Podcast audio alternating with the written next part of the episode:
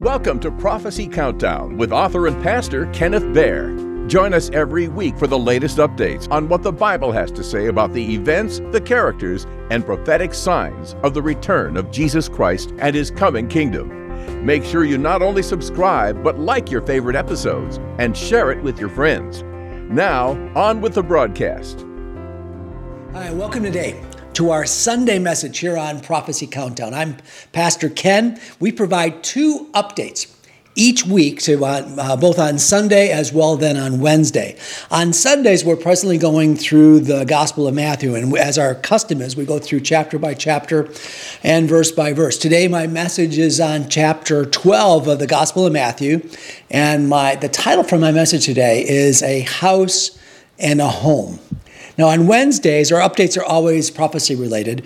We love answering questions that you may have. If you, have, if you do have a question, uh, please send us a message, uh, an email at prophecycountdownpodcast at gmail.com. That's prophecycountdownpodcast at gmail.com. If we, uh, if we, I'll, I'll, answer all of the uh, emails that come in. And if you have a question, most likely other people do. And that's the source of our, our uh, content for our Wednesday podcast. So let's get into the message today. Uh, again, my message is, is called A House and a Home. And we'll be looking at Matthew chapter 12, beginning in verse 43. I'm going to do the first three verses and this is the section uh, that we call the house. Jesus says, When an unclean spirit goes out of a man, he goes through dry places, seeking rest and finds none. Then he says, I will return to my house from which I came. And when he comes, he finds it empty, swept, and put in order. Then he goes and takes with him seven other spirits more wicked than himself. They enter and dwell there, and the last state of that man is worse than the first. So shall it be also with this wicked generation. You know, I, I did some research, as I always do. I pulled together some commentaries and some uh, some teachings um, on this particular verses, and, and what I found was that I was almost shocked uh, to see some of the some of the most unorthodox, most unconventional teachings, particularly about these three verses dealing with uh, what was the teaching was, which was on demon possession and exorcism. Now, this is unfortunate because the best way to really understand these verses in context of what Jesus was talking about is to understand that Jesus is speaking in a parable. You know, there are many of Jesus' teachings that don't start off by saying, and this is a, Jesus taught them this parable, uh, but they are in fact parables. In Matthew uh, chapter 13, Jesus tells us, for example, all the, uh, or Matthew tells us, he says, all these things Jesus spoke to the multitude in parables and without a parable he did not speak to them now this of course is what's called uh, greek hyperbole it's a it's an, an intentional exaggeration it tells us however that parables were the primary way that Jesus was teaching. And the disciples of Jesus um, basically uh, asked him the question of why he spoke in parables. And Jesus said, this is verse 11 of chapter 10 of, uh, of the Gospel of Matthew. He says, uh, because it has been given to you to know the mysteries of the kingdom of heaven, but to them it has not been known. You know, Jesus uses parables to reveal deeper spiritual truths to those who are open and receptive to these truths. These are parables, and these parables also conceal truths from others. The key to understanding Jesus' teachings is to listen understand that Jesus is typically talking about the kingdom of God, and there's a truth there that is hidden in order to figure out what is being taught. So let's take a look at this parable um, kind of verse by verse. First of all, we see uh, that there is an unclean spirit. Now, the unclean spirit is a demon. This is in this parable-like, uh, parable-like interpretation. The unclean spirit represents a demon, or sometimes people would say not necessarily a demon, but an evil influence that has been cast out, sent out from the person. This could symbolize a moment of deliverance from sinful indulgences or temptations, or it could actually be a true exorcism. Now, the, Jew, the Jews believed that demons occupied dry places uh, like deserts. Uh, they were obviously a cursed land, and that's where demons would occupy. A modern interpretation would be demons occupying places where God is not present. God, uh, demons flee from the presence of God and from the presence of godly people.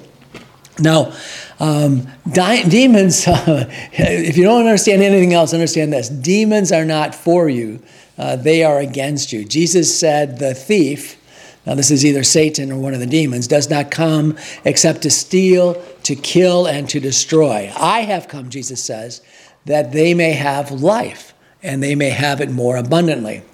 Now, in the parable, we have a house that is swept clean. And a house that is swept clean from a spiritual point of view is not a good thing. Uh, this is why Christians don't meditate like some of the Eastern religions, the Buddhist and the Hindus, or some New Age um, uh, derivations of the same. Um, in Eastern religion, to meditate is to empty the mind of thoughts. Christian meditation or Christian prayer is not emptying ourself at all or, sweeping our mind clean as they would do, as the Buddhists would do, but filling it instead uh, with Scripture, uh, with the Word of God, with true communion with God, and to explore one's faith, to have an introspection of our, our spiritual condition. The empty house means that there uh, has been no rebirth, no infilling of the Holy Spirit, no spiritual growth. You know, recently my wife and I moved into a, a new house in a neighborhood where uh, there's a number of new houses just adjacent to us. These are model homes or model houses. And, you know, they look appealing. They have lovely furnishings. But the fact is that they are, they are empty. They are void of life. No vitality, there's nothing energetic. It's just an empty shell. It's just an empty house. Now, uh, the Holy Spirit, uh, a teaching on this on the Holy Spirit, the Holy Spirit is not the opposite of a demon. On the contrary, the Holy Spirit is life giving. Uh, the Holy Spirit brings us to understanding who Jesus Christ is. The Holy Spirit is central to Christian understanding of salvation. And it's the Holy Spirit that brings spiritual rebirth, transforming individuals and enabling us to have a relationship with the one true and living God. Demons, however, lie. Uh, they deceive us. Uh, they oppose any move towards salvation and they seek to hinder the, the work of God whenever they possibly can. Now, notice the words of Jesus. Jesus says this at the end of these three verses. He says, And the last state of that man is worse than the first. So shall it be with this wicked generation. Now, when he says wicked generation, it's a clue that Jesus is still speaking to the religious leaders and their disciples. Um, they are hearing about the kingdom. Jesus is talking about the kingdom. Uh, Jesus is there. They've seen him do miracles, they've seen him feed thousands. Um, maybe have even seen him cast out a demon or two. But the message that Jesus is bringing is falling, unfortunately, on deaf ears. This parable will be lost on them, just as Jesus' message is lost on them. They won't understand their needs for any spiritual regeneration. So let's go to the second grouping. This group I call the home. Remember, the message is called a house and a home. Let's see what Jesus has to say about our homes. This is again in chapter 12 of Matthew, beginning in verse 46. Jesus says, while he was still talking to the multitudes, behold, his mother and brothers stood outside, seeking to speak with him. Then one said to him, Look, your mother and your brothers are standing outside, speaking to, seeking to speak to you. But Jesus answered and said to them, Who is my mother and who are my brothers? And he stretched out his hand towards his disciples and said, These are my mothers, and these here are my mother and my brothers. For whoever does the will of my Father in heaven is my brother and sister and mother. Now, in this context, Jesus is making a reference to the difference between a house and a home. The home, of course, is where our mother, our father, our brothers, our sisters, the family resides, and you reside. Most homes, we hope, are safe places, a place where you're welcome, you're encouraged, you're nourished, and you're loved. Now, Jesus is not dismissing his family, uh, quite the contrary. Some suggest that, but he's really taking the opportunity to reimagine, reimagine the family. And let me tell you that as a pastor, this reimagining of your family is really critical for spiritual growth. Jesus says, Who is my mother and who are my brothers? And he stretched out his hand towards the disciples like this. He said, Here is my mother and my brothers. Jesus is teaching on the spiritual family. And, and, let me tell you, he's making the case that often and sometimes necessarily a spiritual family actually replaces, in many ways, the physical family, the traditional family, because the relationships are that critical. Now, if you disagree, you may think this teaching of mine is just, uh, that Jesus is teaching is just too radical. I'll call your attention to what Jesus had to say just a couple of chapters back in chapter 10, beginning in verse 34. Jesus says, Do not think that I've come to bring peace to the earth. I have not come to bring peace, but a sword. For I have come to set man against his father, a daughter against her mother, a daughter in law against her mother in law, and a person's enemies will be those in his own household. You see, this is why Jesus is making such a point of understanding who our true family in the kingdom of God is. The statement by Jesus is a warning to all that following him and following his teachings may actually lead to division and conflict within our families. While on the surface, this may seem to be at odds to the idea of promoting traditional family values, which is one of the key, uh, key components of a Christian family. But it's, it's important to understand the context. Jesus is not promoting, for example, a family discord or, or anger uh, or jealousy, but he's emphasizing the importance of one's commitment to God and the message of the gospel. I can tell you as a, as a pastor that I, I know of many cases where individuals, within individuals, where a family will reject your specific faith in Christ, leading to divisions. Now, this often occurs in religious homes.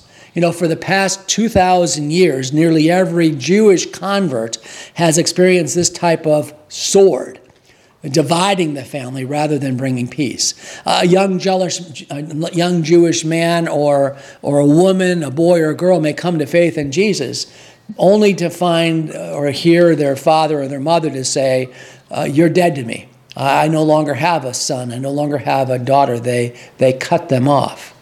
And this is unfortunately not even limited to the Jews. It's also been experienced among Muslims, for example. Many Muslims that come to Jesus Christ are killed, they're martyred. Uh, for their faith in Jesus. And often uh, those killings, they are martyred, the sword comes against them from a family member. They call it honor killings. Honor killings because the Muslims are trying to honor the religion of Mohammed. Now, this type of family, uh, discord, can also be found in nominal Christian families where a family member becomes, uh, from the perspective of the rest of the family, overly zealous uh, or fanatical. You know, how many of us were considered Jesus freaks by our families back in the 1970s and 1980s, and maybe even later? So, what do we learn from this? What do we learn from a house and a home? Well, Jesus wants our houses to not be swept clean, but to be filled. In many ways, the most important family you have is your spiritual family. And if you're fortunate, um, that spiritual family will include many of your natural family members. But it's important that we understand that we are not to compromise. We are not to shortchange the gospel. Uh, our beliefs have to be rooted directly in the teachings of Jesus and what we read in Scripture, and not necessarily what our family members hope that we would believe or accept. Today, my friends, it's even more important. You know, like me, many of you may be seeing the signs of the time. You look around and you see that this time of Jesus' return is coming close. Israel is in the land. The present war that we're seeing in, in Israel as well is just a, another sign and hopefully, we pray that it won't escalate. But these signs are telling us that the time here is short. The end of the Gentile age is quickly approaching. Today is the day of salvation. That's what the Bible says. And we all want our families to be included, to be accepted, to be part of the body of Christ. So, my friends, I'm, telling you that based on what we read today, pray for your family. Uh, don't give up praying for them. It might be too late to be able to witness to them. Maybe your welcome is no longer uh, there anymore with your family, but you can accomplish much by praying for them. Keep reading your Bible. Understand that the Lord's return is imminent, it can happen at any time.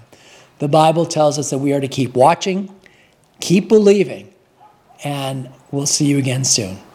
God bless. Let me pray. Father God, we want to thank you, Lord.